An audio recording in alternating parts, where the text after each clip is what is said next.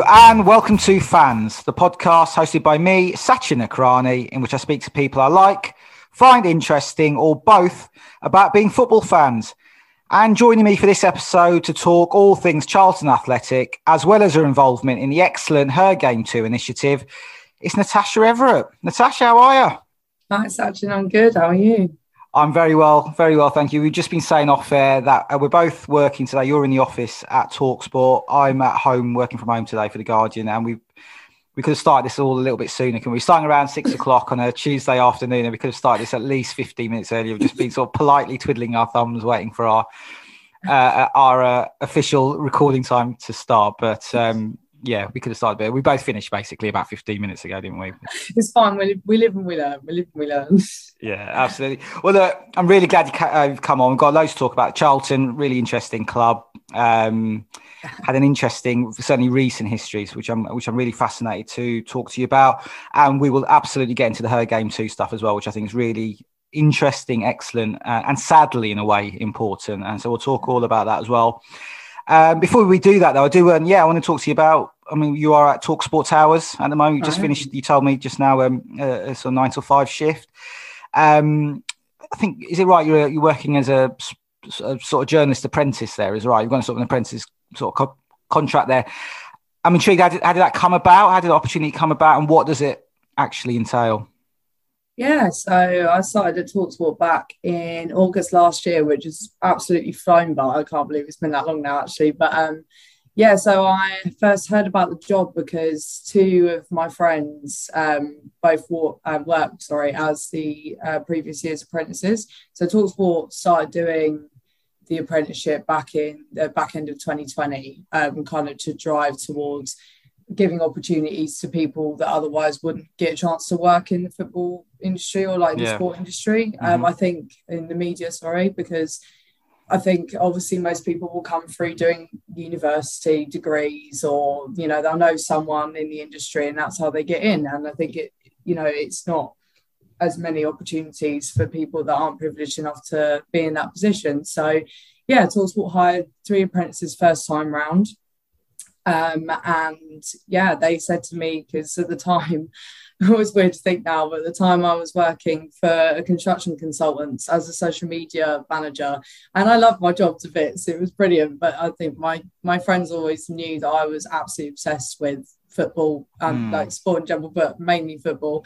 Um, and yeah, they said, you know, they're doing another round of these apprenticeships. Just go for it. Why not? Um, and rather than obviously Talk Sports a radio station, right? But this apprenticeship was going to be for the website. It was going to be for .com.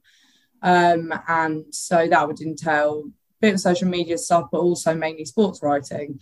Um, and for me, like whenever I was at school, I used to hate maths. Like English was my thing. Like I feel like most kindred spirits like in that, that, sense. Yeah, yeah, yeah more words than to, numbers. Yeah, yeah. I mean, I got a B at GCSE, and I was like, leave it at that. I'm never touching numbers again. You know, yeah, that yeah. sort of thing. So yeah, it's always been my kind of. It'd be a perfect storm of I love writing and I love football. So what you know, what could be mm. the more ideal job? And I think before that, I, I did go to uni. I, I, went to uni of Reading for three years, and I finished my degree in the middle of the pandemic. Oh, I'll really? finally be graduating this this summer. I have my yeah. ceremony, so that's all good. But um, yeah, I did a um, politics degree, so not you know it kind of kind of relates in a weird mm. way to being a sports journalist, but yeah, not directly related at all. And I think halfway through my degree, even though I, I don't regret doing it at all, but I kind of thought, ah, I'd love to do sports journalism, but I just don't know how I could get into it. It's a very mm. concentrated and competitive industry. It's then, especially for a woman as well, it's even harder to get in. So I kind of wrote it off. And then it was kind of as if it was fate in a way, not to sound cheesy, but my two friends telling me about this, the opportunity. And anyway, I yeah went went for it. This was in maybe it might have been a year ago, you know, nearly a year ago, and I had like multiple rounds of interviews, but there was only one spot. And I thought to myself, like, huh, this is going to be seriously competitive. I mean, the job market was impossible anyway after yeah, COVID. Yeah. Um, and I thought, you know, we'll go for it. And as the rounds like kept going through the interview stages, I thought, okay, this is this is good. Also, I'm proud of myself for even getting to this yeah. point. Um, and yeah, I got to the final stage, and um, there was eight of us, I think, um, on the assessment day, and two of them were women, me and another uh, girl that now works here as well. Actually, she's called Leonie. She's brilliant as well. Um, and the rest of them were guys, um, all absolutely brilliant, so talented. Um, and I remember coming out of the assessment centre and thinking, okay, I think I did well, but I could also see why I wouldn't get the job because everyone was just so brilliant mm. and they'd had experiences like, oh, I've been in the press box at Chelsea and like I've done this internship and I was there like I'm working construction. so, um, yeah, I didn't expect it at all. Yeah. Um, and they called me up about two weeks later and told me I got the job. I, I said, if you, if you got the right person, I was just like, surely not. But yeah, yeah. so is history. So now I, um, at the moment, I'm doing sports writing for the website. I'm absolutely loving it.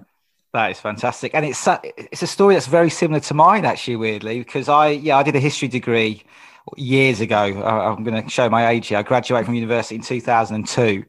I'm a very old, a very old man, and um, yeah, I wanted to be a sports journalist as well. And um, so after my history degree, I did a postgraduate uh, degree in newspaper journalism and yeah, desperate to be a sports journalist, but couldn't find the way in. And I started off as a local journalist and I worked as a local news as a, as a news journalist and kept sort of writing to national papers trying to see if I can get a you know job in sport.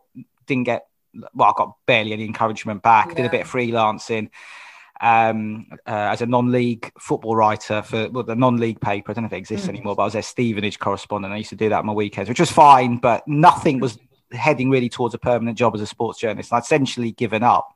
And then a friend of mine said to me in when would it have been the sort of summer of 2007 um, the Guardian are taking on to, to, take on a sports trainee every year um, to work on the sports department, and um, I literally hadn't heard of it. I didn't know it existed, so I applied for it, and then didn't hear anything for months. I think it was about May 2007. I applied, didn't hear anything for a couple of months, and then just thought I hadn't got it because it's obviously as you like with you super competitive, and I had very, very, very little sports journalism experience. You know, mm. sod all really.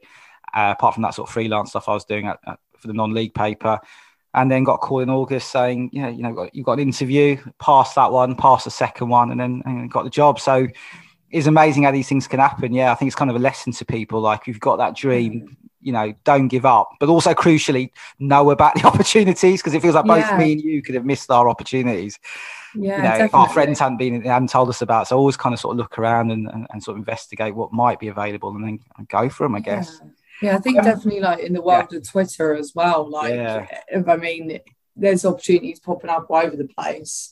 I think that that is such a good bonus mm. of the social media generation. Obviously, there's those cons to it as well, but many pros is that you know you get so much more exposure to opportunities like that. Definitely, and I think it's I think the sports industry is kind of conscious, or the media side of it are conscious of not just hiring the same people mm. and giving it such a wider kind of diverse perspective because inevitably you're going to appeal to a bigger audience then aren't you by having all these different perspectives yeah. i think in the case of me and you i think they didn't really want someone that was polished and had been mm. to like done sports journalism for years before that. I think it actually benefits them to bring in people that have a fresh kind of you know point of view. Yeah, yeah absolutely. Well on that point i should say someone who's really worth following on twitter is he's a, he's a football commentator actually called gary taphouse and i've just brought up his twitter profile here to make sure i get his handle right. So it's at gary taphouse t-a-p-h-o-u-s-e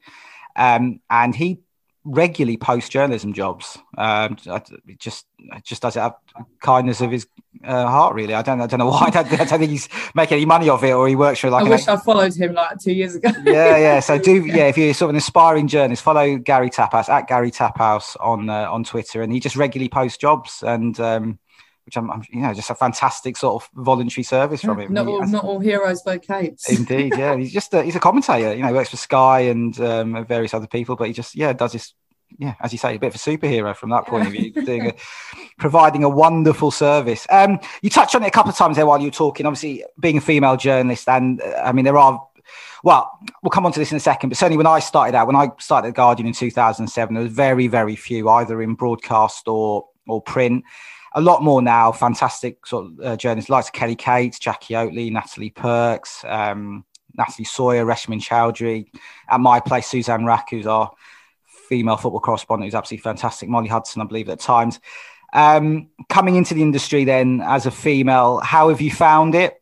my sense, as I said, is it's not as kind of difficult and outright hostile and outright kind of weird to be a woman in, in journalism uh, as it as it sort of sadly was for too long. That's probably more welcoming, and you've got a lot more role models to sort of feed off and get support from. Is is that fair?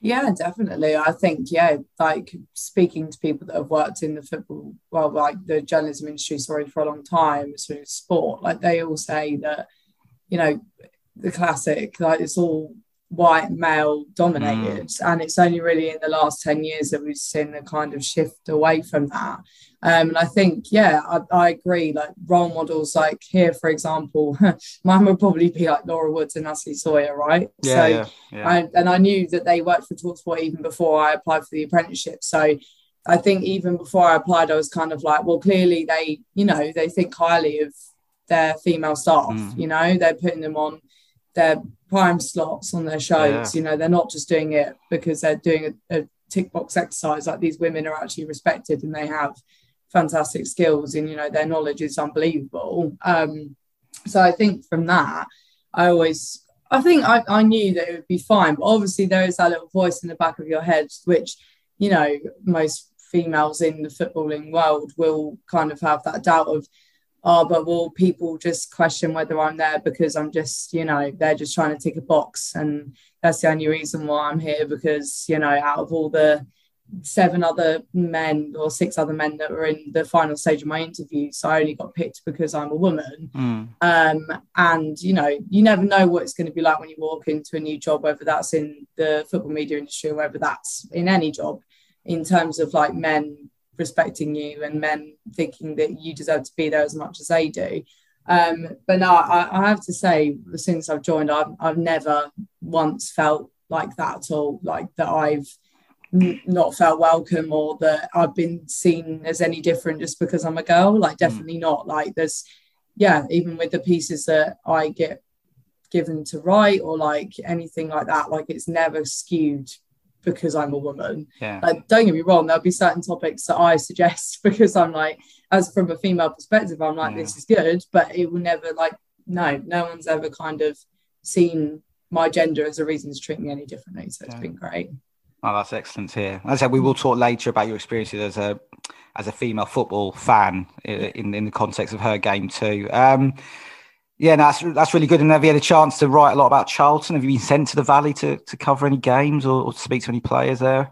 Do you know what? I haven't yet, but it's, it's on the bucket list. Yeah. It's on the bucket list. Can imagine. Um, to be fair, I spoke to um, Steve Avory, who's the head of Charlton's Academy. Um, obviously, you know, Charlton's Academy has been renowned since mm. we for a long time. Yeah, you know yeah. that we produce some really unbelievable players, but sadly most of them have moved on from us. But that's another subject. Um, but yeah, so I spoke to him about um, the likes of Joe Gomez, um, Ezri Konsa, Jonjo Shelvey, and just to kind of get a bit of an insight as to how just how Charlton produce all these starlets because they mm. seem to just churn them out yeah. every year. I mean, most recently we sold um, to be fair, he'd not been in our academy for long, but he had played for under 23s. That's Mason Burstow. Um, he broke into the first team this year and he got sold to Chelsea for, I think it's just over 1 million um, in the January transfer window, literally on deadline day. So, yeah, they're popping up over the place. So, I spoke to him about that and kind of, you know, whether he's still in touch with those players and like whether they still think fondly of their time at Charlton and, and things like that. So, yeah, and then I wrote a couple of pieces about obviously Johnny Jackson took over, didn't mm. he, as manager this yeah. season, uh, yeah. uh, you know, club legend.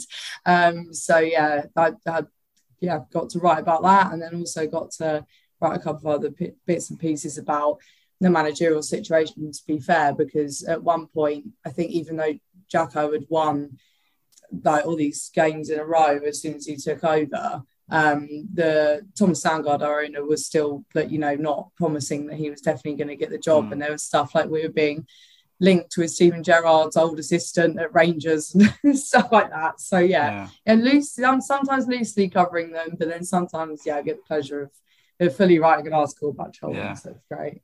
Excellent, very good, very good. Um, I've, I've covered, a, I've covered the game at Charlton a while, but I did a few back in my mm. early days, and uh, no, they treat you well there. So yeah, once you get there, you'll obviously love it. Being a Charlton fan, but I think you'll also I love it just for the pure experience of, of working. Mm. It's a good place to work. Uh, and yeah, we will talk about some of uh, Charlton Academy graduates later when we talk about your all-time Charlton 11. There is one player you've already mentioned in there, Joe Gomez, that as a Liverpool fan, I, I want to get your thoughts on, especially. Yeah. Uh, but let's get into the meat of it then. Let's talk about Charlton and, and your love for them. And I guess the obvious first question is, why is Natasha Everett a Charlton Athletic fan? I think I ask myself that every week, honestly. like, Why have you cursed yourself a Charlton fan? I love them to pieces, really. No, um, well, to be fair, I, I I didn't really have a choice. Yeah. Um, but so my parents actually met at a Charlton game. Oh wow! Um, and my dad's uh, side of the family, his parents were both Charlton fans as well. Um, my nan's dad was actually a Millwall fan, so that could have gone really badly. Um, but he, her dad said to her, like, "No, I'm taking you down Charlton because it's a lot, you know, more PC and a lot." Yeah, nicer yeah. for children. this is like back then as well, way back then. So, but yeah, so then my nan and granddad both Charlton, and then inevitably their children were Charlton fans as well, including my dad and his brother. Um, so then my dad and my mum, my dad writes the um, Charlton fan- fanzine. He started it back in the 1980s. Uh, it's called Voice of the Valley. Um, wow. it's, this, it's, this, little little project. Yeah, yeah, yeah. Loves it to pieces. And but yeah, so he's been one of those old school fanzine writers yeah. since back then, and he's carried it on. Um, so, but he, when he used to sell it outside of the ground, my mum kind of saw him once and was like, "Oh, that's the guy that sells a fanzine." And then you know she would go up and buy it from him now and again. And then I think one time, obviously, they must have come across each other, but yeah, one one time I, I think they sat next to each other at an away game and I think it kind of just went from there really. So then, yeah, so hence me, I did not have a choice when it came to becoming a Charlton fan. Because OT was so, um, you know, that they they met through Charlton, so of course it would make sense to me to be a Charlton fan. And yeah, when I was little, um, obviously I think I, my first game was when I was three, um, which yeah, I'm quite surprised by because considering how Charlton mad my parents are you'd think they would have got me down to the valley at like three months old and just be like, come yeah, on, off you go, like let's indoctrinate you. But no, they actually waited. Um, they waited till I was three. And um, yeah, I think it was a it was a draw with Newcastle back in like 2001. So yeah, um, but that was that was way back then, and then ever since I've sat in that same that same place. So now and again I've gone behind the goal with mates and stuff, but my season tickets have always been back in that row where I first sat when I was three years old. So yeah, it's just gone from there. My parents, you know, I'm very thankful for it now, considering we spent like more than half last decade in League One. Yeah. But you know, they used to drag me along to all these Premier League games, whether that's at the Valley or away as well. So yeah, I managed to tick off all these grounds that I would not been able to tick off over the last like yeah. 10 years. Um, but yeah, so it's been a um I've been indoctrinated since birth, but yeah, I wouldn't have it any other way. Well, we'll talk about your first game uh, shortly, which is yeah, I've been doing a bit of research into it as well. Um, but I've got to say that is probably the most beautiful origin story I've ever heard of why yes, someone supports the team they do. That is absolutely lovely that yeah. your parents met through Charlie. Your dad's a fanzine seller, and they and they obviously spoke when you were selling the fanzine, and then they met inside the ground. That's just absolutely, it's just absolutely beautiful. Um, I mean, does your dad still sell the fanzine? Then is he still? He does. Yeah. yeah so he, um, he did it. He started it in the eighties, and he's going to tell me off because I don't remember the date. But um, he started it in the eighties, and then um, he had a break. He, he worked for Charlton for a while um, when we were in the Premier League, and then so he stopped it then, and then he picked it back up again after he left. So yeah, so it's been it's been going ever since. So still chugging away. He's nearly sixty, bless him, and he's like, oh, I'm not sure I can do these late nights any longer. You know, yeah. editing it all up until like four a.m. in the morning, and then He'll never give it up though. He says he's going to give it up. Yeah. He, ne- he never will because he loves it too much. I mean, fanzines are just beautiful things. I my first ever sort of sports writing essentially was for for a, for a Liverpool fanzine called the Liverpool Way, and uh, I wrote for a couple of others after that as well. And just the thrill of seeing a piece in a fanzine, and they're still. It's kind of hard, it's kind of incredible in the way they still exist in this digital age where everyone's, you know, print sort of generally is kind of dying and people read things on their phones. And it's still wonderful yeah. when I go to Anfield or away grounds to see fanzine sellers outside the ground, and they are beautiful thing because they're written by the fans for the fans. They've got you know just some of the funniest, wittiest articles in there that you can imagine, and it is great that they still exist. At, at, I think probably at most clubs have got at least one, so it's great to know. Yeah. Charlton have got one, and it was your dad selling it as well. I mean, does does your dad and mum still go to the games together as well? They do, yeah. yeah. They're still season ticket holders, yeah. So wow. because I I moved out after uni, obviously COVID hit, but then when we kind of came out of lockdown, I moved up to London for work, and um, that's my way of seeing them now. But you yeah. know, it's just like going to football every Saturday and still seeing them. Like, can't get rid of me. I'm still yeah. going to be here. So, so do you guys all sit together then? We do, yeah. So uh, in so it's a bit crazy, but in the rows that we sit, there's probably about three or four rows in the East Stand, which is not called the Alan Curbishley stand actually this season, correct myself. Um, but um, there's about three or four rows, and I'm not joking, like everyone knows everyone. Yeah, yeah. And like it's, a beautiful thing, isn't faces it? Yeah, yeah. From the last like however long the, that stand's been open, like 20, 25 years. So it's kind of yeah, it's it's it's lovely because my cousin and my uncle sit behind me, and then got people that my dad went to school with behind as well, and then like the people in front we've been friends with for years, and yeah, it's it's great. Yeah, that is one of the beautiful things when you've when you're a season ticket holder and you stay yeah. in the same seat for ages. Um, I've only got the minor scale at Anfield. I, I mean, I've got season ticket in the Kop. I've had it for a few years, but it's just getting to know everyone around you, and it's just when you go, you sort of almost excited about seeing them as the match as well. Oh, but you've had it over yeah. such a long period of time, and now genuinely, I think just just I'm really touched by that origin story. It's just so unbelievably beautiful. it's just honestly, I'm quite moved by it. It's, it's fantastic. It's just yeah. that is lovely. Um, so yeah, obviously, you know yeah, so you're steeped in Charlton, and obviously you're steeped, I guess, in South London as well. It's where you're originally from, I'm, I'm guessing. And it, and in South London, there are four professional football teams. Obviously, Charlton, Millwall, who you mentioned, uh, Crystal Palace, and AFC Wimbledon as well. Uh, it is an area renowned for for those, you know, for having those four sort of very sort of well, AFC Wimbledon relatively new, but obviously yeah, yeah, yeah. they're the old former Wimbledon. So four kind of rel- pretty historic clubs. Also an area renowned for for, for its youth and recreational football. Produced loads of professional footballers, you know, some who've come through Chance Academy, the likes of Joe Gomez, but also David Rocastle, Rio Ferdinand, Jadon Sancho, to name a few. Mm-hmm. Um, I asked Elliot Steele, who was on an episode of this podcast um, a little while back, as a Crystal Palace fan, the same question. I'll ask it to you. He's, you know, he grew up in South London as well, Sports Palace. Mm-hmm. Did you have a sense growing up that you were in an area that was a real kind of hotbed for football? And have you ha- have do you have any thoughts for why for, for why the areas produce so many great footballers? I mean, to give you one stat, and this was contained in a BT Sport documentary called South of the River that was shown, mm. uh, I think, two years ago. Or no, last year, sorry. Rio Ferdinand presented it, I believe. That in 2020, 14% of the Premier League's English born players came from 10 square miles of South London, which I think is an incredible wow. stat. So, yeah, have you had that growing up that you're from an area that absolutely lives and breathes football?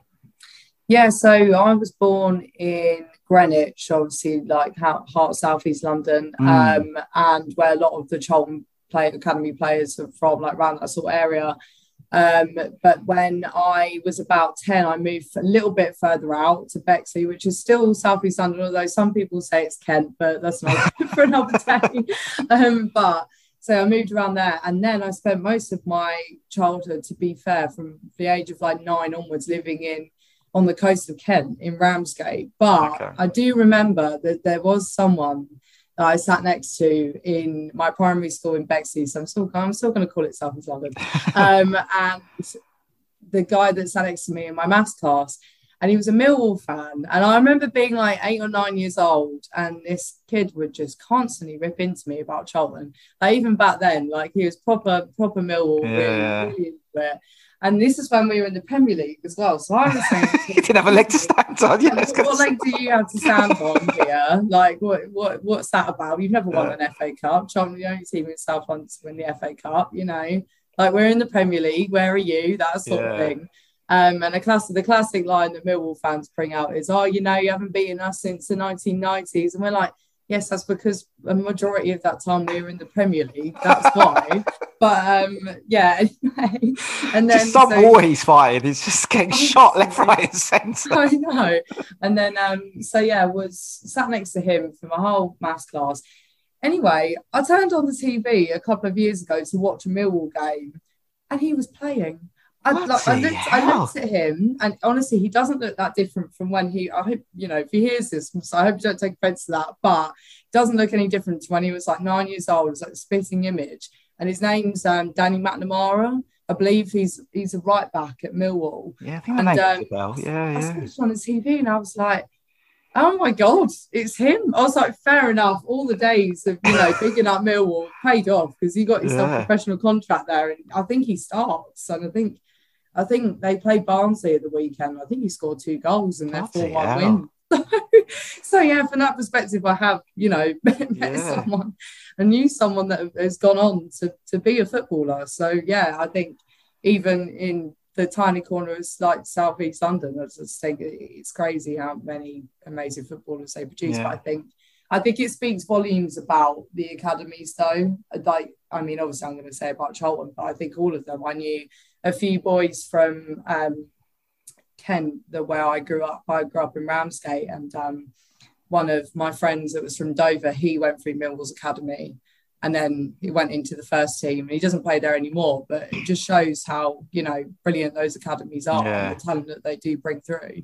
Um, and I think they do. I think they have a, a. I don't know what it is, and this is why I tried to get out of Steve Avory, but when I spoke to him, but I, they just must have such an eye for players that they mm. can see have the ability to go to go on and be brilliant. And yeah, it's just it's magic, really, isn't it? Yeah. No, that's a, that's a great story. No, I think I think yeah, you're right. I think it's combination too. I think the academies are really well set up. Palace have obviously got a great one as well. I think obviously mm. the scouting and coaching at those academies is, is really good.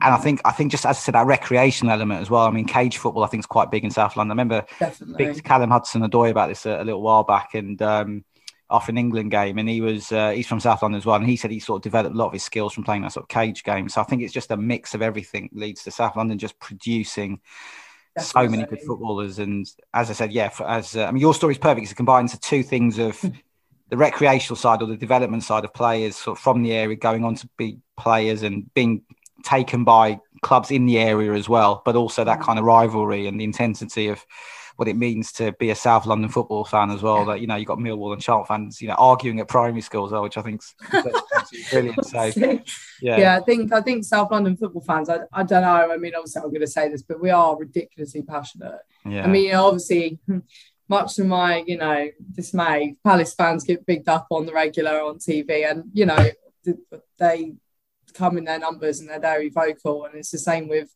Charlton fans, the same with Millwall fans. And even though obviously Wimbledon, obviously they're a much bigger club before everything went on, but even there, they had 8,000 people the other day at their ground. And, you know, they can, they can strike up an atmosphere. Just think the passion that runs through South London when it comes to football is is, is insane. Yeah, yeah. I, I, feel it on a daily basis living in Beckenham and living next door to a, uh, a pair of Palace fans, Ron and Marion, the lovely Ron and Marion, who, who uh, yeah, getting on a bit now, but they still absolutely love the Eagles. Um, right, let's talk about your first Charlton game. So, you, yeah, you mentioned it then. So, I always ask guests when they come on to tell me what was their first game. And you, as you, you touched on it. So, it was a one all draw versus Newcastle at the Valley on the 1st of December 2001. Uh, you were three, which again makes me feel very old that you were three in 2001. I was 20. Um, yeah, Gary Speed gave Newcastle lead on 73 minutes. Then Charlie MacDonald on as a substitute equalised 10 minutes later. And there was also another notable incident in that game. I'm going to ask you, do you remember what it was? That's bad, but no, I don't. Alan Shearer was sent off. Oh, yes, really? Indeed. Yeah, he sent off on 87 minutes for an elbow on John Fortune. So um, you were three. You're incredibly young. Um, I imagine you remember absolutely nothing about this you game. Know, that's that's it's good to know that my eyes did once watch Alan Shearer get sent off. That's yeah. quite you know, it's quite a good story yeah, sheer elbow. Yeah, yeah, absolutely. Yeah, I mean, he had a few. I think in his career. I think he wasn't the let's let's, let's say he wasn't the cleanest of players. I'm not. I think he's probably had two or three sendings off. But um, yeah, one was at the Valley. In December 2001. But yeah, I guess you, yeah, three years old. I mean, you say your parents, you, you said you're quite surprised how long they waited to take you. I would also suggest three is a very young age to be going to football. So they, they probably they, they in fact if anything they took you too early. But um, yeah, yeah, I guess you just remember nothing about this game. Have you been told stories about how you were at the game or anything like that?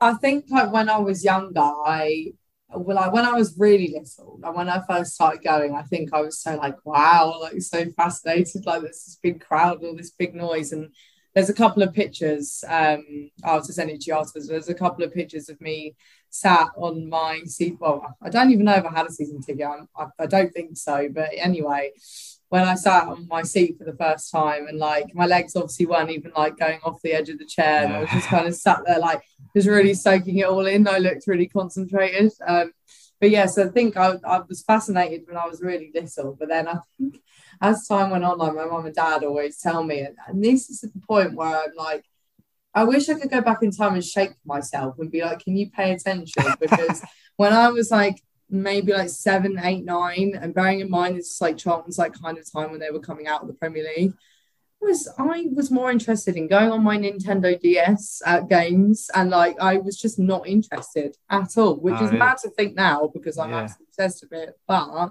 at the time, I just didn't want to know. I wasn't interested. Like my mum said that I definitely had about three or four naps uh, during games sometimes, which I just think is crazy. But obviously, like in my head, like eight year old Tasha's head was thinking, okay, well, we play Liverpool every week. So, like, yeah. I'm not going to pay attention. It's fine. I'm going to go play Nintendogs on my Nintendo DS. It's more interesting.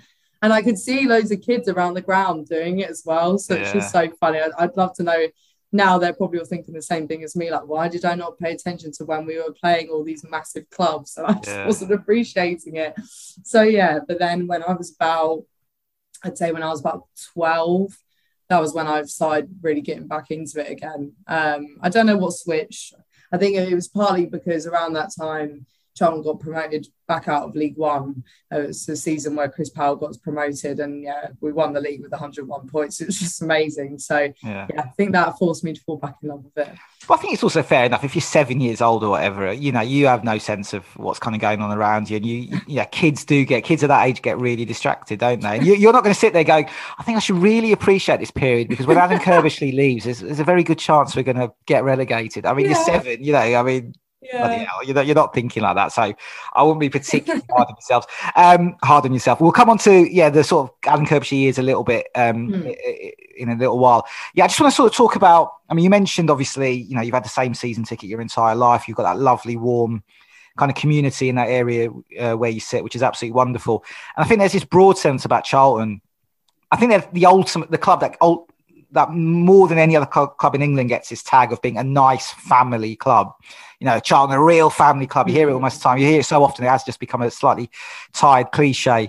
But I'm just I'm curious how true that is. I mean, when I mean, you don't know any different because you obviously supported them all your life, but do you get a sense that watching Charlton, the experience of being there, there is something quite family orientated about it? And how I'm, I'm curious how, if that is the case, how that manifests itself. I mean, to give you sort of one example, I think a story that sums up what it means to be a family club is we had Miles Jacobson on this podcast uh, a while back, over a year ago, who's the guy who created Football Manager, the computer mm. obviously the hugely iconic football game. He's a Watford fan, and he spoke about when he was a kid. Uh, his mum took him to Watford. His dad wasn't interested, I think, in football at all. So his mum used to take him, but she didn't like football either as well. Mm. And um, but she'd take him sorts of games, and then one day I think there was a, a, woman and her son sat behind him, and she sort of noticed that her Miles's mum was kind of reading sort of a magazine during the game and obviously wasn't interested. And she sort of said to him, Look, if you don't ever want to come back here to Vicarage Road, you can leave your son with us and we'll, you know, we'll look after him. Oh, He was like, Oh, that'd be bloody marvelous, actually. So he used to then sit with this woman and their son, you know. And for me, that is sums up that is what it means to be a family club, to have yeah, that real sense of community within the stands. So is that sort of is that similar sort of feel at Charlton? Do you feel? Do you feel that the nice family club tag is actually warranted and isn't actually a bit of a tired cliche?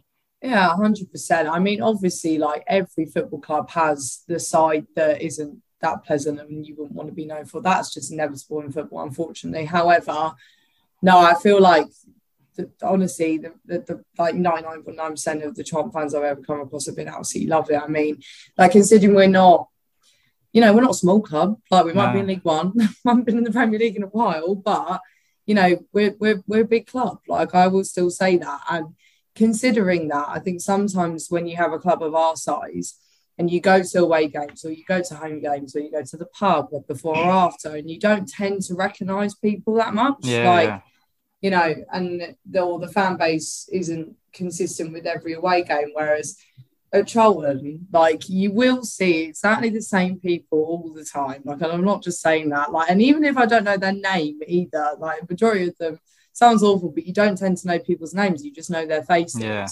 And it would be all the same people. And like my mum and dad say the same. It's always been like that. It's always the same hardcore group of Charlton fans that go. And it's not just a small lot of us either. Like it's, it's quite a large amount. And yeah, I think from that side, you know, everyone's so friendly. I think like yeah, just all the Charlton fans just brilliant. And whenever um whenever I've gone to games whatever it's just been great. But I think also like the club has done so much work in terms of like in the community and like you know in terms of like anti-discrimination stuff. I think they've been really brilliant with that sort of thing. So in terms of welcoming people that wouldn't be your typical inverted commas you know football demographic mm. they've been amazing with that so like people like myself like as a, as a woman or like people from ethnic minorities that have like started going to Charlton I think yeah it just has that feel about it it really does and I think the team that really embodied that for me was the Chris Powell team I think that just the unity of everyone all together and I think hmm. that is such a thing about Charlton, but again, under Curbs in the Premier League years, is there's just a heart, there's a real heart at the club. And I think when, you know, every every football club's going to say that, of course, and I don't doubt that that's not true, but I just, there's something about Tom's fan base that is just, we're kind of, we're a bit mad, I think is the way to put it. Like we are just so dedicated and so loyal to it. I mean, that the amount of like the drama and like the troubles that we've been through over the last like decade or two decades even like is insane and the effort and the dedication that fans have put in not only in protesting or you know but still turning up to the games even when the team was just absolutely dire like you would not have wanted to be there like you wouldn't have wanted to waste your time and money on it but to you for, for Charlton fans, it was like, but this is my club and I love them. I'll, I'll be here, whether, you know, for, for better or for worse in a way. I just like, yeah, especially during those times under Roland Duchâtelet where we were protesting, the, yeah, just the level of dedication that was shown by fans just really proved to me how much of a kind of a family club we are, if that makes sense. because yeah the amount of effort that people put in and the loyalty and just like the love that everyone had for each other and really the support was just crazy. Well, I was going to comment this later. Let's do it now because it's such a significant and kind of uh, for, for, for, the wrong reasons a memorable time in Charlton's history, and that is the Roland du Châtelet. How do I say it? Roland du du Châtelet. Du yeah. Châtelet. Roland du Châtelet uh, era. So he was. Um, so he was Belgian businessman. He owned Charlton between 2014 and 2019, and uh, he was quite simply an absolute disaster for Charlton, wasn't he? So he sacked Chris Powell, who, you mentioned, club legend. I remember him making his England debut against Spain in 2001. Oh uh, he got you, uh, yeah, I remember uh, at Villa Park, also like a Wednesday night or something when Sven, Sven mm-hmm. Eriksson's first game, I think, as manager, wasn't it?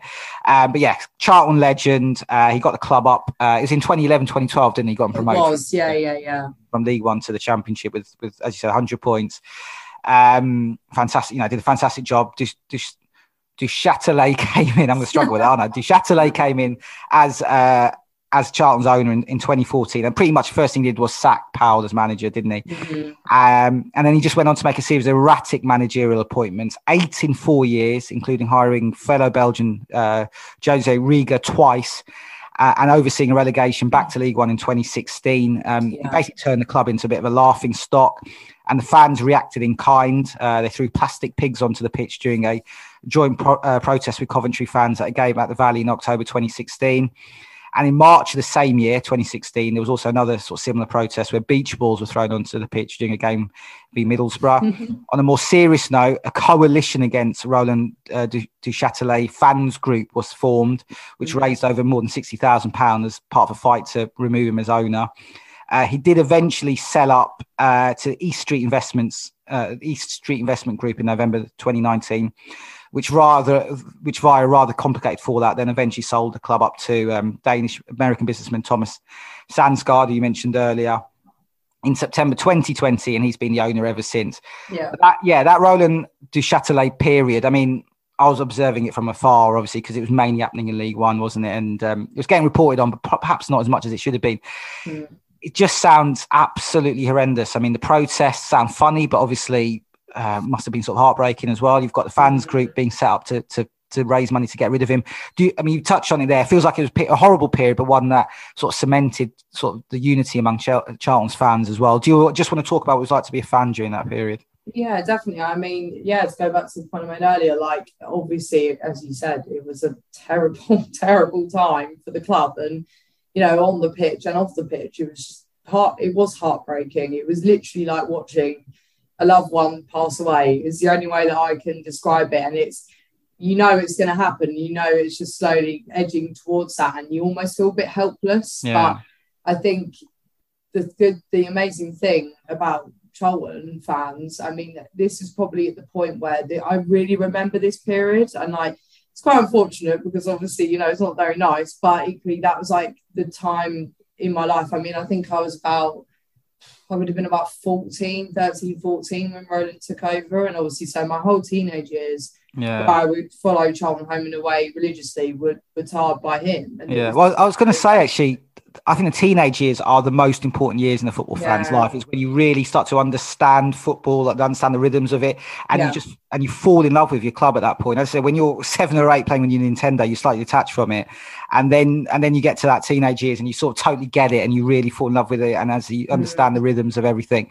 And it's the happiest time, I think, for most people as a, as a football fan. But yeah, for you, it was kind of tarnished because you had this awful owner in charge of your club. Yeah, so then obviously, like as I said before, like but it was kind of it was so like paradoxical because it was like, well, it's awful at the moment because his owner is quite literally running us into the ground. He has no interest in the footballing side of things at all. He just sees it as a business, and even though we were losing millions of pounds a year, but that's another that's another subject. But yeah, on the one hand, you've got that, but on the other hand, I had some of the best times following Charlton, especially away with my friends and my family. I met so many people, and it was kind of like I fell in love with certain people that were playing at that time that still kind of emulated Charlton to me because they were so passionate. I think because the club were going through such bad time, that because they were so passionate and they showed that they wanted to, you know, they were still trying as much as they could despite mm. the off-field saga it really meant a lot to the fans. And like there's players from that period, like one of them in my 11, um, Gudmundsson, even though he joined, excuse me, during this whole period, I loved him. And like there's players in that period that I will love my whole life because they tried so hard to bring us up, even though they were climbing up an absolute huge, huge mountain. Um, no, it was it was an interesting time. I mean, obviously, we got relegated in 2016. I mean, yeah. the first year Roland took over, he kept, well, he didn't keep us up. I'm not going to give him that, but we stayed up. Um, and, you know, that was when Jose Riga came in for Powell and then had another season in the Championship. Then obviously went down the season after that.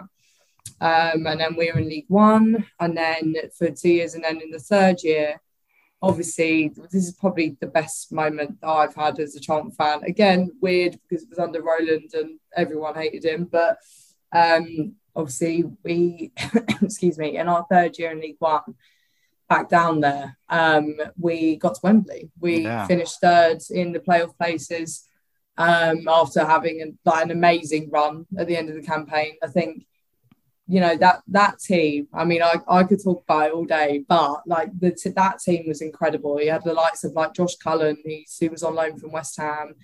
You had um, joe aribo you had lyle taylor you had like all these amazing players Dillon phillips just all these really standout players that really wore their heart on their sleeve and really played for the shirt. And i think as a charlton fan again, it sounds like a generic thing to say in football, but genuinely, like we can tell when players really care and when mm. they're really passionate, and it's not just an act. And that team really embodied that for me, and it was just summed up at Wembley when Patrick Bauer scored in the 94th minute to send us up to the championship. And yeah, poor Sunderland, they lost to Wembley again, but yeah, yeah, then so it's bizarre because you know there was the worst of times. You know, we were protesting.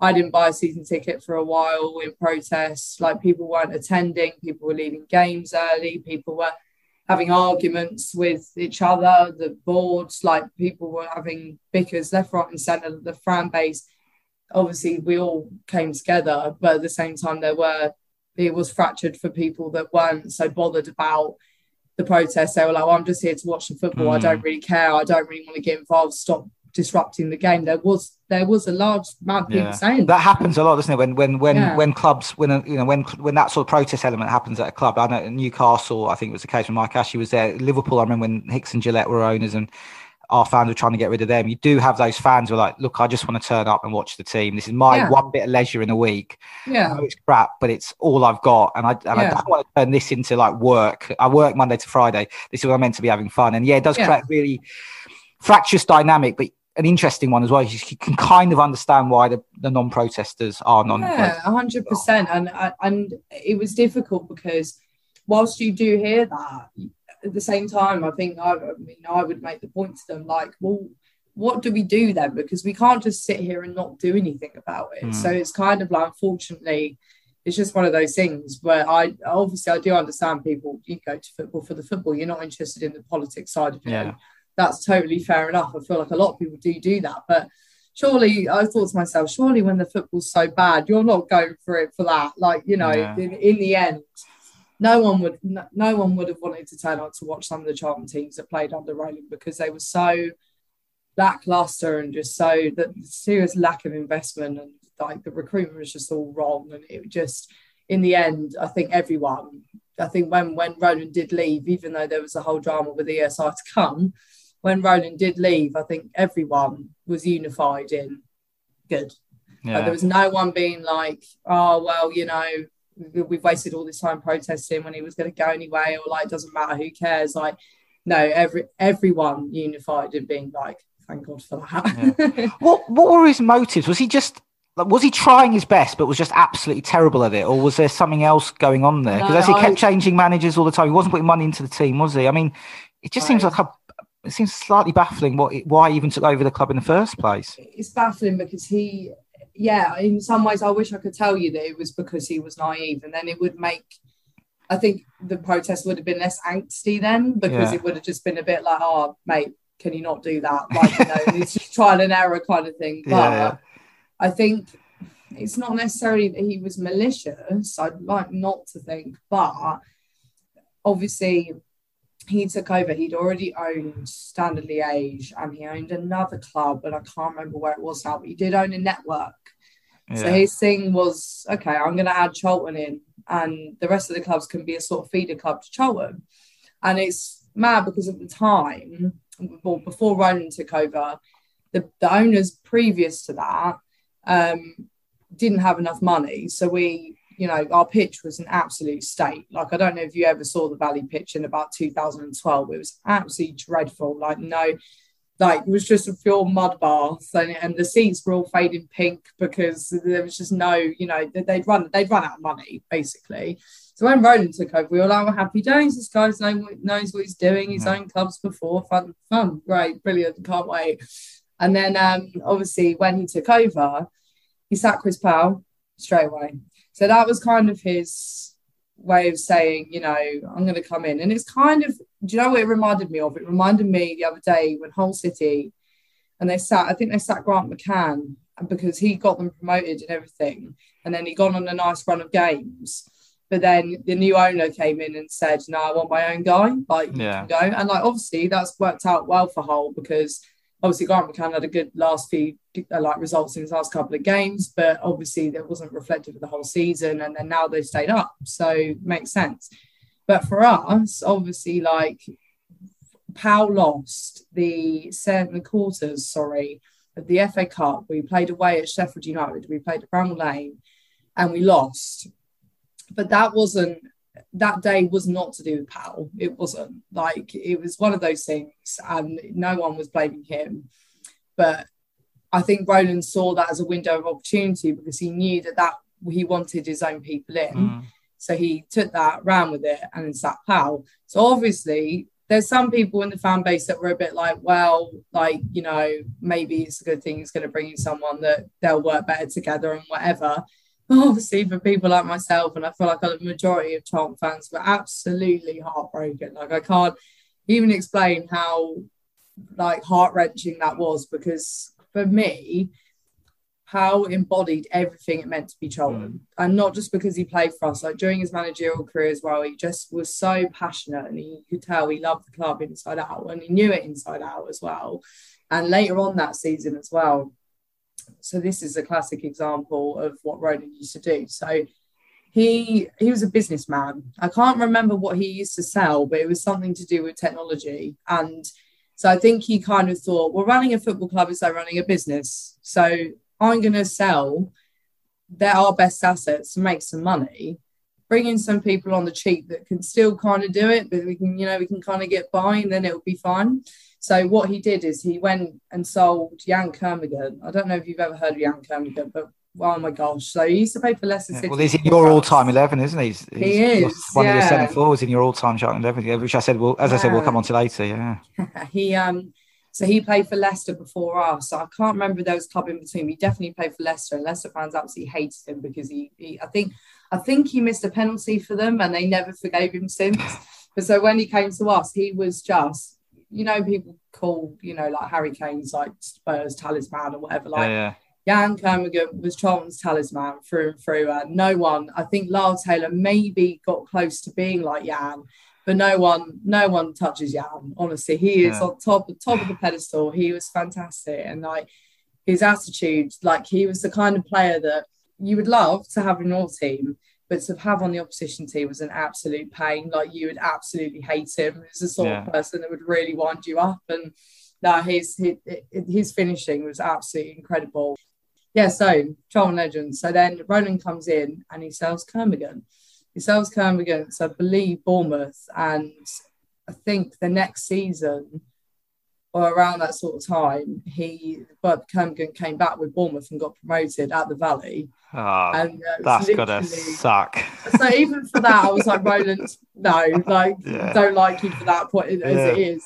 Um, and he did come back a couple of few times actually with Reading as well. He moved there afterwards, yeah. and scored nearly scored against us. In fact, I think he might have scored actually. So yeah, that was heartbreaking. But my going back to the main point, he would sell all of our key players on the cheap. So like I'm pretty sure like Dale Stephens, who used to play for Brighton, he went for basically nothing. Um, Michael Morrison, our centre back, sold him for basically nothing. And instead, he brought in all these players that had been playing in, in Belgium, like their second division. And then we were kind of mm. like, with the greatest respect, it's not going to work in the mm. second tier of English football. You're not going to survive by bringing in players that a don't have the experience, but b in the nicest way possible. You know, they tried, but they weren't good enough, and mm. it was kind of like from the get go, he was like, "It's my way or the highway. I'm not going to spend the money."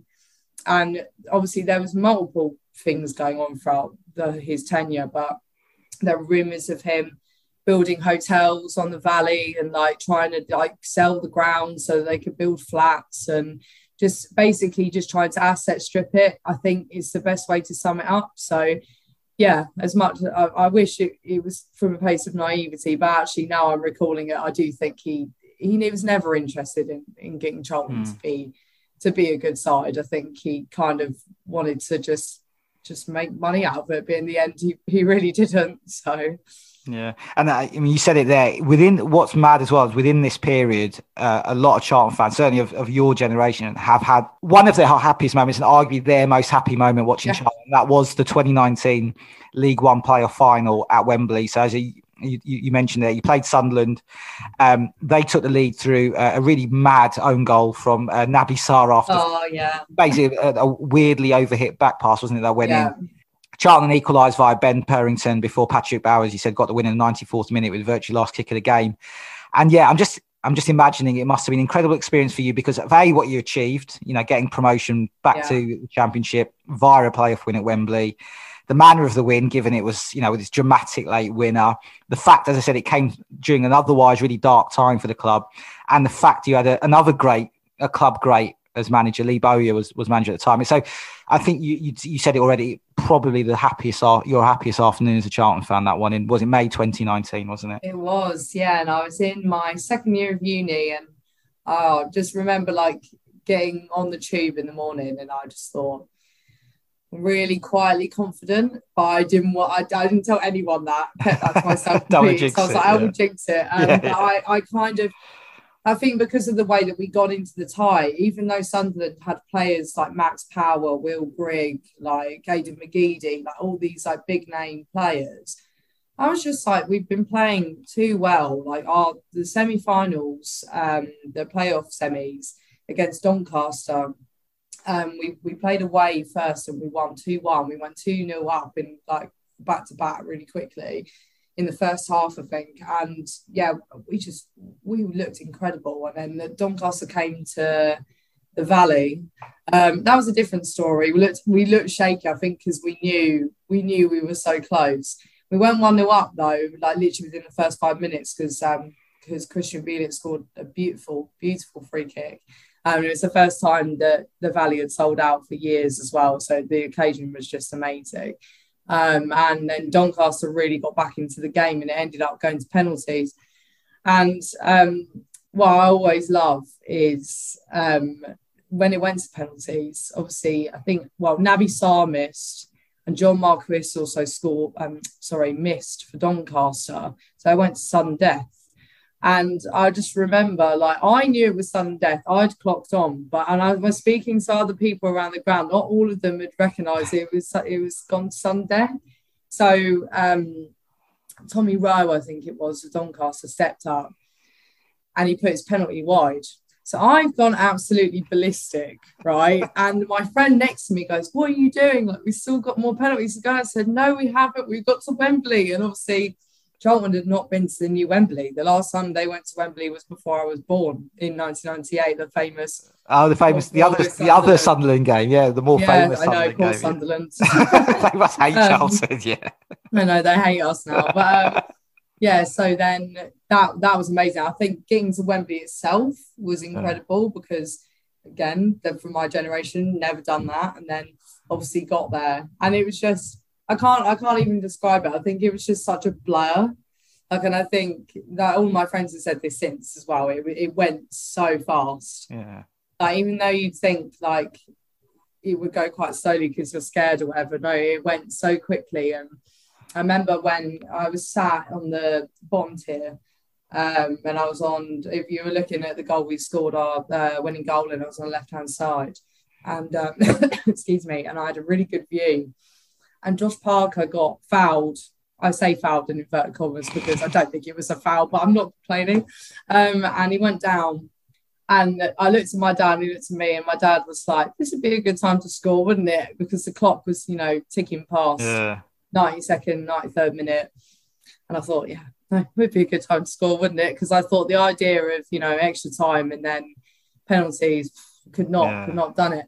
But even though Sunderland hadn't been at the races, really, to be honest, and like speaking to their fans afterwards, they said that they just didn't turn up. They looked like they, they didn't want it, and we we wanted it so much more than them. But yeah, so Josh Parker won won his free kick on uh, on the edge, of, just outside the edge of the box, on the left hand side, just in front of me, and Josh Cullen uh, took it, and then it kind of just floated in and around the penalty area and you could just see a kind of like gathering of people. And at the time you couldn't you couldn't really tell like who it was. I thought it was jason pearce at first our their captain at the moment but it wasn't. And it, it was patrick bauer. And basically the ball had rebounded and patrick stuck his big german leg out and punched it with his foot into the bottom of the net. And honestly i can't I think loads of people have like retweeted it since and just described it as like one of the best like like football limbs, if you'll call it that. Yeah, I Like was since gonna say, the like, limbs it- must have been amazing. Wembley. It Yeah. was incredible, and I remember I kind of just stood there, and although obviously I was celebrating, but I just froze, and I was just like, "Oh my god, like, did that just happen? We've just scored a Yeah. last minute. This is not Charlton. Like Charlton Yeah. don't do this. We don't score last minute goals at Wembley. Like it's just bizarre." So, but yeah, that that that was a really good day. Josh Cullen, he's dug the cross out. They're queuing up. And Bonchuk and In. Patrick Bauer.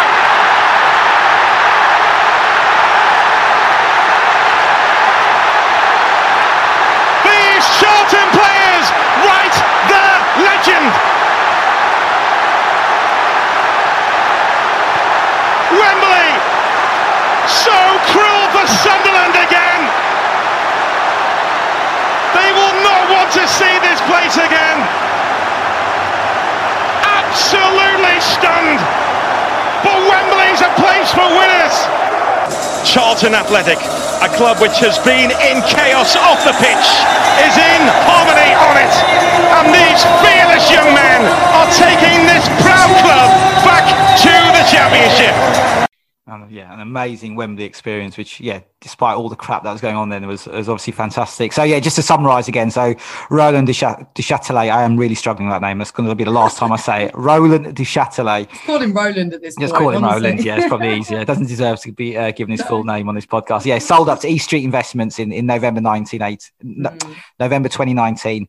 I'm not going to go. I'm not going to try and go through what happened there because I've read it two or three times. It doesn't make any sense. I'll be honest. But it sounds very, very complicated. But that ultimately led to the club being sold to uh, to Thomas Sandgaard, who's a who's a Danish American businessman in September 2020.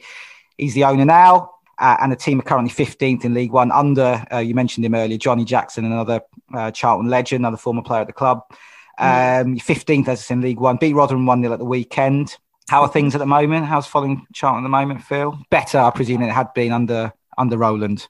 when so when Sandgaard took over, I think it was just so refreshing to have an owner that actually was visible and that actually mm. wanted to communicate with fans and that was interested in in the club itself. It didn't didn't just see it as a business thing, and you know, it felt that it was important to build that community within the club again. You know, that's all we've been asking for for the last ten years, and to have that again is is fantastic but yeah, and then so you know, we went into the summer. We thought, oh, this is going to be great. We all got season tickets. Everyone's all sorted, ready, and um, the season starts. And I just, I honestly, still to this day, I mean, there's obviously reasons behind it, but it was so disappointing. And this whole this whole season has been really disappointing. I, I hate to say that, but it, it Mm. really has. Um, there have been shades. Don't get me wrong. There were shades in about November, December, which I'll go into that were brilliant. But we started the campaign and we got a one 0 No, sorry, we got a nil nil draw with Sheffield Wednesday at the Valley. And we thought, okay, great, they've just been relegated, you know, big club. That was probably quite a good test. No worries, sounds good. And in the summer, we'd let a couple of players go. We'd let Chuks Aneke go to Birmingham, who was our striker. We let people go like Andrew Shinnie, one of our midfielders, who I thought was really good. I was quite surprised he didn't get offered a new contract. There were just a few people that got let go or that were brought in that I was a bit unsure about. But in the balance of things, I thought, no, it's still going to be fine. And got into the season and like we were losing week in, week out. We lost to Oxford, we lost to Lincoln, we lost to Accrington Stanley. Uh, we lost to Bolton. We just all these teams, and so many of them have ended up doing the double over us this season.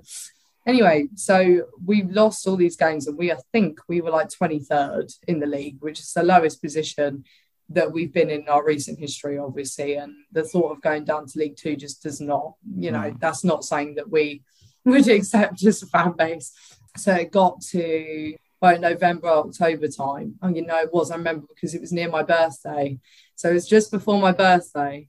Nigel Adkins got sacked. And I do I do feel quite sorry for him. So I do think he is a good manager. You know, he's done it with Scunthorpe, he did it with Southampton. I mm. think that the the capabilities probably were there, but unfortunately I do think it's a combination of he didn't get the team that he wanted, but also he I think he'd had it. Like, I know that sounds horrible. I hate saying that, but I think he'd been out the game for too long. That he'd kind of lost his touch a bit. And uh, I think that's probably what happened. So, yeah. And then Johnny Jackson, who was assistant manager at the time to Nigel, obviously used to be our captain, played for us. Um, he took over as interim manager. Um, so it's kind of like Ole Gunnar Solskjaer kind of vibe there. It's kind of like, you know, your hero and the Yeah. legend that the club takes over, which, you know, can go one or two Oh, ways. very, I was going to say very much so. You don't want it to go down the Solskjaer route. no, you don't exactly. you know, God, yeah, Yeah. no, thank you. But um, no, so he took over, and everyone was kind of like, like you know, it's because he'd taken over as interim manager before, caretaker manager, sorry. And you know, he'd done a really good job, got us wins before, whatever. But then obviously someone came over and took over. But I think a lot of the fan base was saying, well, Johnny's probably at the point now where he thinks, you know, I've done all my coaching badges. If not now, when? And I think he kind of went in with that mindset and you could tell. And the, the best thing about it is because Johnny Jackson's so I don't know, I think he's he's a proper people person, you know, and I think he's proper like very I wouldn't say like pally because that makes it sound like there's he's not professional, but like he has a good rapport with the players and the staff and just mm. everyone at the club. Obviously, he's been there for so long, he just gets it. And he gets the fan base as well, which obviously really helps. So I think, excuse me, when he took over, I think the players really wanted him to get it. And you could feel that. I mean, you mm. had you had the fans wanting him to get it because we we'd had enough of having managers that, you know, apart from Bowyer, obviously Bowyer doesn't get come under this umbrella, but you know, no disrespect to Nigel Adkins, but he, he's not been a Charlton fan. He's not played for Charlton. Like he's not part of the fabric of our club. And our, our best managers come from being ex-players like Curbs, Bowyer, and now Jackson. So it was kind of like it was written in the stars in a way. Um, but when he took over, we just won all these games in a row. And I went I went up to Sunderland away and we hadn't won in ages. And I thought, we're going to get absolutely tonked here, about 4 0. It's my birthday weekend, but it's fine. We're just, we're not here for the football. It's okay. And um, so I went. It's first time I've been to the stadium live. And we ran, we just ran riot. It was absolutely brilliant. And I've never, like, that was a proper, we won 1 0. It was a proper away performance. It was just brilliant. It was so like battling. Everyone was going for every ball. And the whereas in the, the last few weeks, like the players' heads were just down. It mm. just looked like a completely lost cause. And yeah, we won. And just from then on, it, it, he just carried on. We just, we won against Plymouth. We drew with Rotherham. Obviously, that was when they were right at the top of the league and they were on like a crazy winning streak. You know, we got these really great results and went on this like winning run. And obviously, that eventually, inevitably, it comes to an end, right? And but by this point, Jackson had been appointed the manager. So that was great. And I think as much as I'm still, and I'm still like this now, I just want it to go well so badly that I just really hope it doesn't mess up. But we'll see anyway. But because um, he deserves he deserves for it to go well. Like the amount of time he, he's spent at the club and dedicated to it, he deserves to have like a really good managerial mm. experience here. Like it, it just makes sense. Absolutely, that's fantastic. Yeah, I said fifteenth at the moment, not great, but as you said, it seems like you're on the up after a really bad start. And uh, yeah, as of recording, uh, we're recording what, three days after you beat Rotherham one 0 so that was that was a positive result. And it's just interesting here you speak about. Yeah, you're right. I mean, the, the sort of the, the, the record of success that former Charlton players have had as Charlton manager, Curbishley, Chris Powell, and obviously Johnny Jackson now as well, Lee Bowyer as well, of course, as well with that Wembley win. And it's kind of like a, a chicken and egg thing. Is is there? something about Charlton giving players a chance, so many players a chance, and then obviously a decent number of them being successful, or something mm. about them, as you know, it, bit of a cliche, but it feels like there is something in it at Charlton. Those players getting the club, and that being why they are successful. I mean, how, how do you sort of view it? It does sound like to you. It means so much. I guess it's the case for any fan base, but it means so much when you've got great former players as managers. It seems like something that really matters to you. That you're not yeah, only definitely. willing them to do to do well, but you, you just kind of want them there anyway because it just it's that it's all about that connection. Yeah, I think like obviously they make up the fabric of the club and the history. So what, mm. like, of course, you then all you want is someone that emulates your club, leading your team. I think mm. I think in terms of like putting trust in managers, I think it's difficult because you know, like in the top six in the Premier League, you get Conte ducking and ducking and darting from Chelsea to Tottenham, and then like yeah. Mourinho's flying around all over the place, and it's just like I don't feel like you can connect with managers like that. I mean, obviously, I think Klopp's the exception. I definitely think he can. Yeah, probably the same with yeah, Pep yeah. City, but I do think there is obviously the, the habit of the managerial like merry-go-round where you're just like, oh well, that guy's free, so we'll pick him up, and it doesn't mm. really mean anything. And I think, especially with lower league clubs, but definitely with Charlton, it's always been we don't just want some nobody that is going to come in that's you know they might be experienced like Adkins was but they don't understand what it's like to be Charlton you know the club's been through a hard time I mean not just from losing the valley back in back in the 90s or having to sorry back in the 80s and having to rebuild it to go back to there uh, having to play at Selhurst Park having to play Upton Park and then you know that tiny portion of the fan base that did hold on to see it go to the Premier League and hit those heights and just how much that meant because of how low we'd been before. And then to have gone back down and then to go back up again and then to go back down to be on this yo-yo experience. I think unless you kind of know that, then you just can't really click with this with the fan base. And I don't know. That's just how I see it. But I do think that there is something special about having a manager that's played for you and that has worn the shirt and that has fought for you before. There's just something symbolic mm. about that. And it just clicks. And I don't think you get that with other managers. Yeah. Did you say earlier that you, you the stand you sit in is the Alan Curbishley stand? It is the Alan Curbishley. I mean, stand. I wasn't aware it was called that. I just think that's that's wonderful because he is like my yeah. Charlton manager. You know, like he's yeah, the one sure. I, you know, my age, and you know, obviously you. You, you, you were a kid, you know, we were saying before you're three years old when you went to your first game, he was manager. But that period, I mean, Charlton were in the Premier League between 2000 and 2007. He was the manager. You finished uh, so seven consecutive seasons, and you finished seventh in 2003, 2004, which should have been higher the, than that as well. Yeah, indeed. Yeah. In, you know, in the in the Premier League, and this is the t- you know this is the era of players like Dean Kiely, Chris Powell, obviously Rich, Richard Rufus, Mark Fish, Mark Kinsella, Graham Stuart, Claus Jensen, Shaun Bartlett. I mean, I just remember that Charlton team as the off the noughties, the early to mid noughties, just being a really, really good team. And obviously, Alan Kirby, was the manager. Yeah. And yeah, just that sense as well. That as soon as he left, it was all going to kind of fall apart. And he left, I think, at the end in 2006. I think he. he yeah, left. and then I can't. I'm trying to think. There was multiple managers in between there. I know Ian Dowie and Alan Pardew. Yeah, well, Pardew was in as well, but yeah, Pardew was the, was the one that saw us go down. Yeah, yeah, he was there when you went down in 2007. But that is just lovely at Kirby. He's got a stand named after him. He's obviously, yeah. obviously, you were too young to really remember that period. You obviously know, you know, you were being taken to the games by your mum and dad. But I think that's fantastic that he's got a stad named after him. He's obviously a really important figure in Charlton's history, isn't he? Definitely. I mean, I think I'm pretty sure that happened in the summer because my, I think my dad, he because through his fanzine, I think he was trying to make the point like, why is this guy not got a stand yet? Like this mm. is insane. You know, he he highlights completely embodies Charlton's most successful, arguably most successful period, and you just think how has this guy not been honoured? But that's just a sign of the people that we've been owned by the last like couple of decades, is that they've not yeah. cared about the history of the club and they just don't recognise just how important Curbs was, and that's what's so refreshing on the Sandgaard is um, Curbishley has a um, regular spot on Charlton TV. So like obviously during lockdown, they do a live stream and then they yeah. have a halftime like show and a pre-match show and whatever and post-match stuff and Alan Curbishley's on there, and then you've got Scott Minto as well. Obviously, works for Sky, and he does yeah. Talksport as well. Actually, but obviously he's played for Charlton. Yeah, yeah. Um, and yeah, just and then they have loads of Charlton guests on there as well. So yeah, Curbs is uh Curbs has finally got the recognition he deserves now. I think. so Curbs, a TV presenter. what's what's that like? Is he good at it? He's, he was always came across, I'm trying to be polite here, a, a little bit dry. I can't imagine being the most charismatic of hosts. Right, you say that, okay, but at, well, so I was at work the other day and there was this piece. So we get we get emails through like press releases, right? Yeah. There was one, the Paddy Power one, and I clicked on it and it said, you know, I think it was was it Jamie? No, not Jamie Carragher.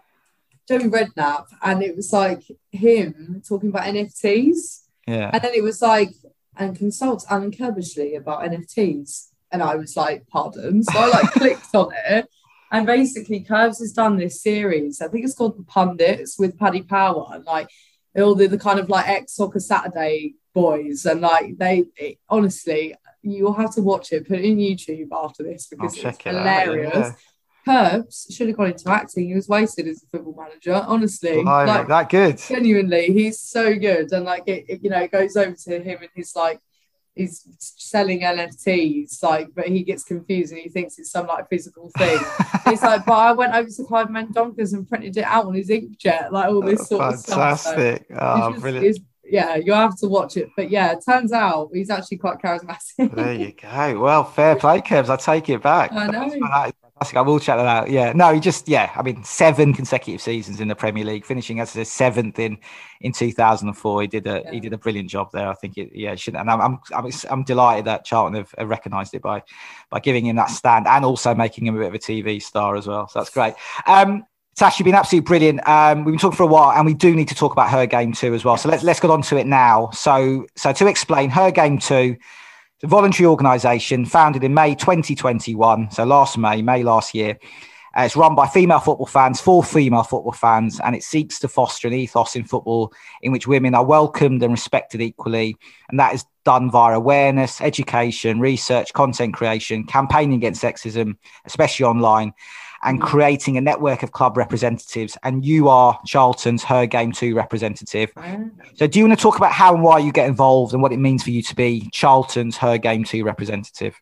Yeah, so I heard about the campaign when it launched because I luckily I followed um, the girls that founded it, uh, called Kaz and Lucy, and mm. they're, they're, they're, brilliant. Um, they're both Bristol Rovers fans actually through and through. They're absolutely crazy. They follow them all over the country like I do with Charlton. So yeah, um, and I, I luckily obviously well I found out about the campaign, um, and straight away I just felt like it really resonated with me because I don't think anyone had ever spoken to me before about whether I've faced sexist abuse at football, like ever. Obviously, this is before I started my job at Talksport, so it's purely from a fan perspective. But yeah, I don't think anyone had ever asked me or like I'd ever really thought about it. I mean, obviously, I'd experienced sexist abuse, but I didn't know the scale that it affected women in football. I mm. just honestly, like, obviously, I knew it definitely still was rife, but I didn't realize quite the extent. And the campaign obviously have surveyed, like, I think it was around 400 female football fans and asked them whether they'd experienced sexist abuse or seen it. And 91.3 or something percent of them had said that they've seen it or witnessed it themselves, whether that's online or actually at games, and I think it was like 65% have experienced it themselves, which is a huge number. It's yeah. huge. And I remember, like, obviously, when they launched the campaign, it was on FA Cup final day last year, and um, they had done a whole like compilation video of all the, the, the founders and it was all the comments that they'd yeah, been seen that. Received. Sort of passing it across them, isn't it? Yeah, exactly. And you know, the, all the classic like get back to the kitchen and make me a sandwich, or like the kind of you know football's a man's game mm. like you know nothing you do it for male attention or, or everything you can imagine and i just thought this is something i have to get involved with because this is my experience and like, i i'm doing myself a disservice if i don't get on this and i try and get involved and you know work with them to help stomp out sexism and misogyny in the game because it's too many women's experience, and I think it actually serves as an as a hindrance to football. That it, mm. it obviously that Absolutely, yeah. because how like what are you meant to say to to a father and a mother that want to take their daughter to a game? You're not going to want to, are you? Because they'll think, yeah, but what if they receive sexist abuse because it's so common? Um, and yeah, so back in October when I first like was getting into working at Talksport, I thought, yeah, this is something I want to cover. So I spoke to Kaz and Lucy. And it was kind of like, I said this some the other day, it was like speaking to friends I've known for years because your experiences are so similar and you can really kind of mm. like resonate with what everything that they're saying. And you're just like, wow, like I feel for the first time as a like female football fan that's experienced sexist abuse because of football, just because I just because I have a footballing mm. opinion, I've never felt like I had a voice with that, and I never had someone that I felt like I could talk to about it. And I think that's the key thing, and why I'm so proud to be the Charlton ambassador is because we're giving women a platform to say, you can tell us if something goes on, and either you don't you don't act on it, you don't have to. But equally, if you want to get it sorted out, and so this never happens again, and report it properly, then we can help you. And just talking about it and you know dealing with it together, I think is so important. And honestly like the i'm kind of like massively taken aback i'm I am not really but I, I, am like by the reaction from charlton fans and i'm talking guys as well as as women they've just been so supportive and they've just been like this is something that it should have been done a long time ago like this partnership should have been mm.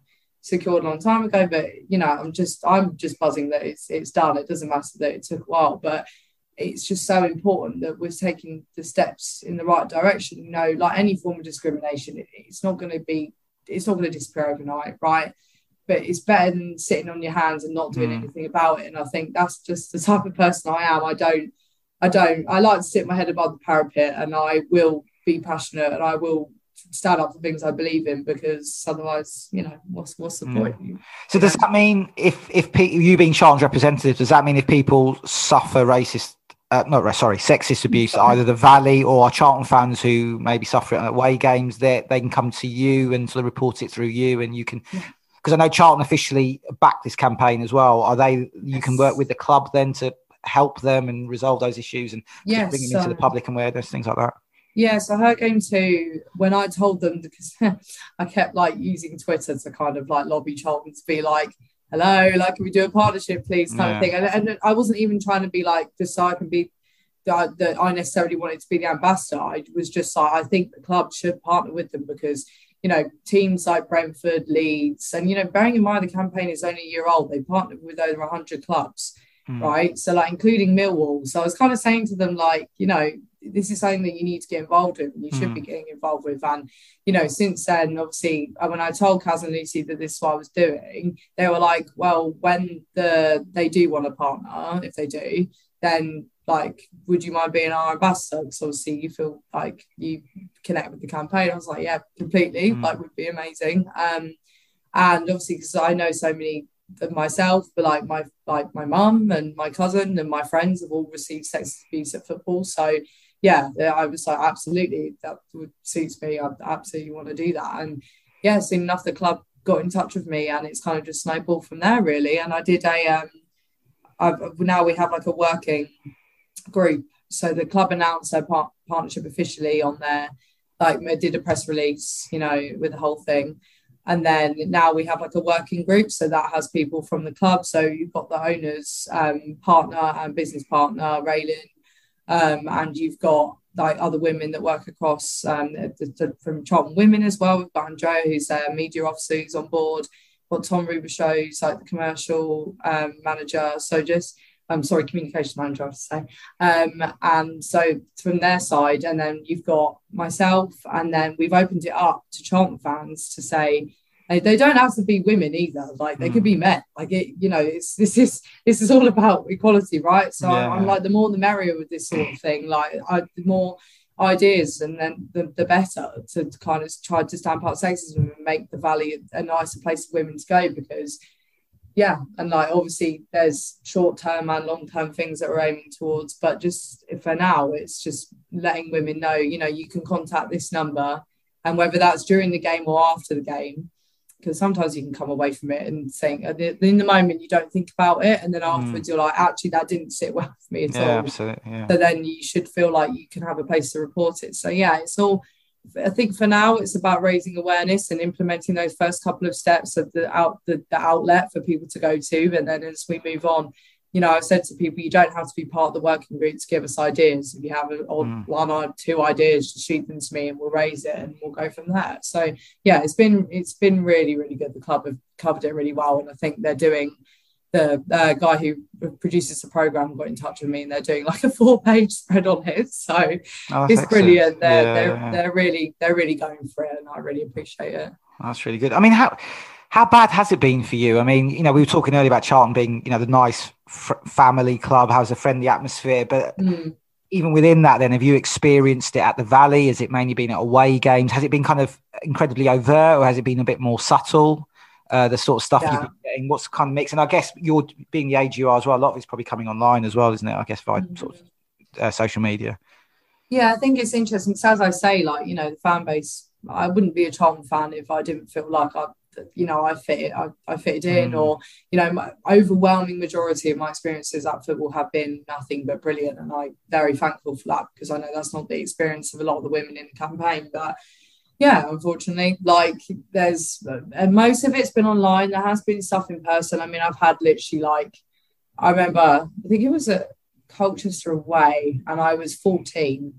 And I used to hang around with like a group of, of guys that was were from um, Ramsgate, and they were my really close friends. I, I, was like going to football with them and stuff. I was like, "Bye, mum and dad. I'm going to go off with my friends now," kind of thing. So I was hanging around with them, and um, I remember there were these two guys, and they must have been in their 20s, right? Bearing in mind I was a teenager. Yeah. And they looked at me and they said, Get your out. Bloody hell. To insinuate, you know. Um, so, and I remember at the time I looked at them and I just, I, I don't even know how I reacted. I think I just looked at them blankly and then just kind of looked away. And it was, again, it was only until I left and I was like, that wasn't right. I mean, number uh, one, you're talking to a girl under the age of yeah. 16 that's disgusting not yeah. right at all uh, mm. but also even if i was the age i was now and someone said that to me that's not mm. right and there's been stuff on social media like if I don't know, like if again, it's kind of like what Kaz had. I mean, she originally started the campaign because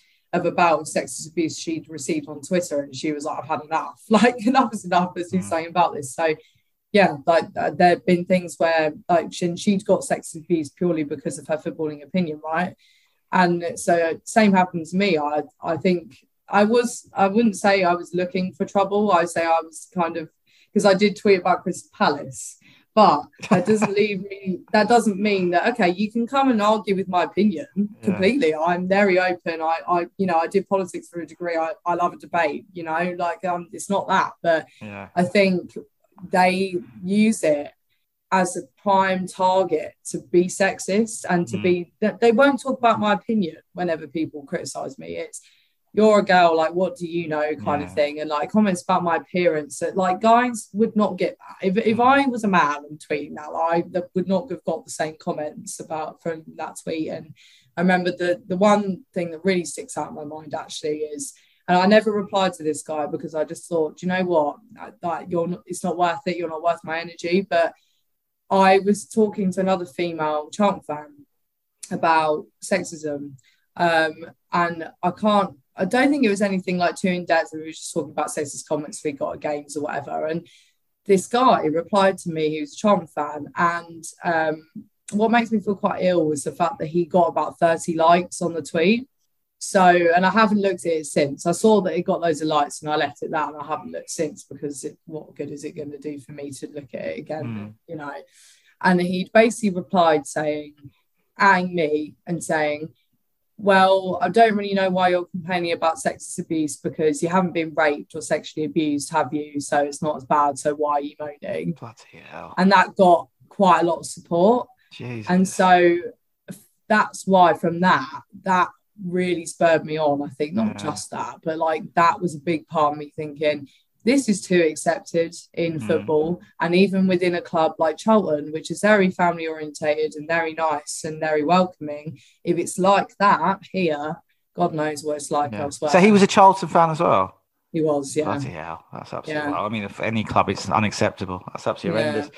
Um, yeah, no, it's just it's just so grim. And I think one thing that doesn't help is that just Twitter just doesn't take abuse seriously. I mean, I've reported racist abuse. Um, yeah, I haven't I'm had sure. any for a while, but I've, I've, had some in the past, and I've I've reported it to them, and they just simply don't take it seriously. No. And it just doesn't help. It really doesn't help because it allows people to think they can get away with it.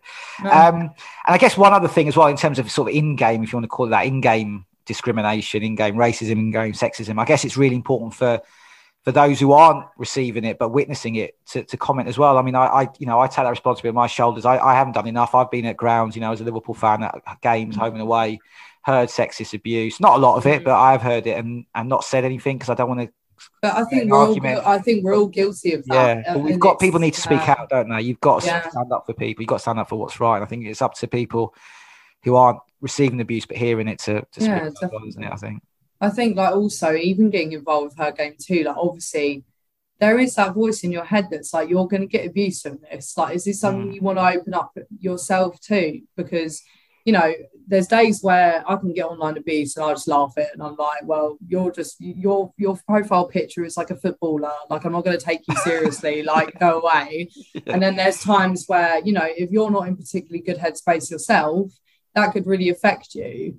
And so I was kind of thinking, like, mm, do I want to leave myself open to this? But the, that, and then I was just like, no, like, this is the whole point is that women have been made to feel, and like anyone else that's faced discrimination in football for other reasons, have been made to feel like they don't have a voice and they don't have the right to speak out about it. And that's yeah. what's categorically wrong with it. And that's what the whole point is. That's the whole point is that we're stopping people feeling like they can't report this sort of thing and get it yeah. solved, you know?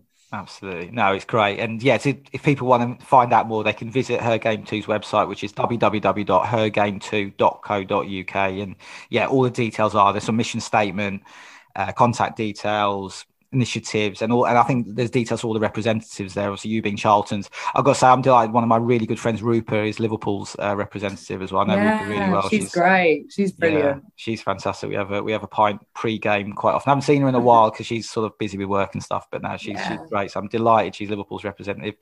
Um, Tash, you've been absolutely brilliant. Been speaking for ages. You're still in the office. I want to make sure you can get home soon and, and put your feet up after a long day and, and have a have a drink and a bit of food. Before we do that, um, let's go through a couple of things I always do at the end of this podcast. The first is we've we've um, we've teased it a few times. Let's finally get into it. Your all time Charlton eleven. So for anyone who hasn't listened to this podcast before, when guests come on, I ask them to pick an all time eleven based on the best eleven players they've seen for their club during their time supporting their club. So there's not going to be a lot of those Curbishley players in in uh, Tash's team. I know this. It was hard because I did debate putting them in there, but I thought, I, but I don't that my memory of them isn't good enough. Yeah, so, you were yeah. very young. Yeah, you were a kid. You were playing on your Nintendo. You didn't really watch them. So there's no, there's none of Alan Curbishley's legends in this team. But let's go through it because we've got some some really good players in there. And as I said, one I want to ask you about in particular. So it's in a 4-4-2 formation. Your goalkeeper is Dillon Phillips. Your back four is Royce Wiggins, Patrick Bauer, Joe Gomez, and Chris Solly. Your midfield is Ademola Lookman, Joe Aribo, Johnny Jackson, of course, the current manager, mm-hmm. Johann Berg Gudmundsson, uh, who you mentioned earlier as well. He's the fourth midfielder. And up front, Darren Bent and uh, the legend that is Yann Kermorgant. Um, mm-hmm. so I'll let you sort of pick out any players you want to speak about uh, shortly. But before we before you do that, I do want to ask you about Joe Gomez because as a Liverpool fan, um, I love Joe. He's absolutely brilliant. Just to give a bit of background on him. So he's from Catford, South London boy as well. Catford very near near me as well. I know it well. Joined Charlton Academy age 10. He made his senior debut in a 4 0 League Cup victory over Colchester at the Valley in August 2014. Uh, 24 appearances and 18 starts in his first full season at the club at right back and centre back. Joined Liverpool for £3.5 million in June 2015 when Brendan Rodgers was manager and he's been brilliant for us. Uh, absolutely exceptional player, centre back and right back. And him and Virgil van Dijk were forming an absolutely phenomenal partnership in in sort of 2018, 2019 mm. when, when mm. Klopp was Jurgen Klopp was really, really forming this that, that, great Liverpool team, the one that actually went on to win the European Cup against uh, Spurs in Madrid.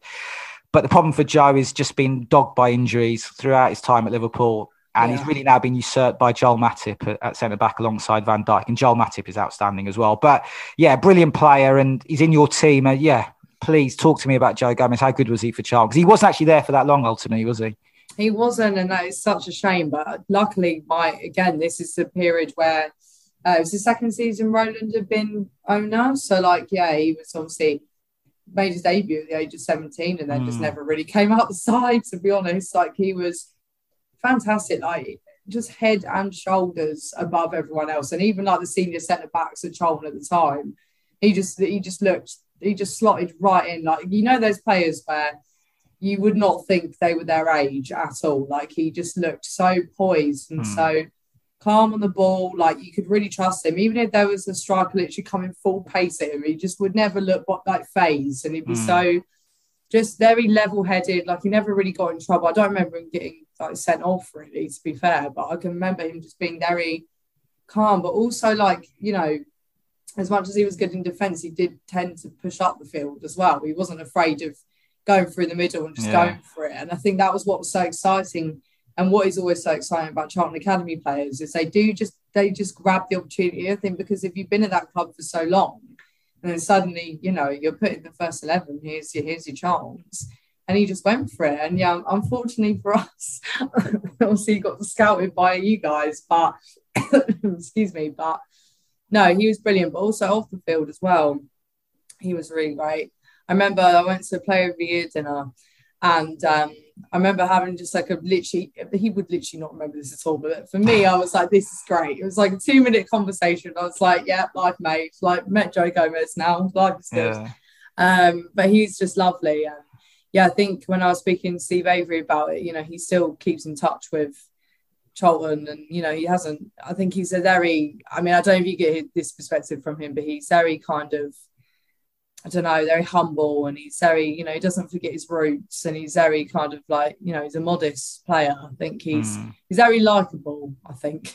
Yeah. is is how I'd say. Yeah. Well, I get the sense he's very popular at Liverpool. And yeah, as, as you said, he's got everything. He's quick, um, great in the air and fantastic on the ball as well. He's he's yeah. a complete defender, and if it weren't for injuries, he'd be a regular for us. I think a lot. Well, he, I think he'd still be in a team having sort of firm yeah. partnership with Van Dijk, and I mean, still part of the England setup, but sort of losing that sort of place a little bit because of because of the injuries. But no, he's a brilliant player. Um, yeah, is anyone else you want to pick out? I mean, one one player that stands out for me again because you know I remember him so well is Darren Bent. He's like a colleague of yours again, I guess at Talk Sport now. He's a pundit and a presenter there as well. But yeah, he was brilliant for Charlton as well. I mean, one incredible stat about about Darren Bent that I didn't realise until I did my research was, and we should say, joined Charlton uh, from Ipswich for two and a half million pound in June 2005, and then left for Spurs for 16.5 million pound in June yeah. 2007. He was Spurs' record signing at the time.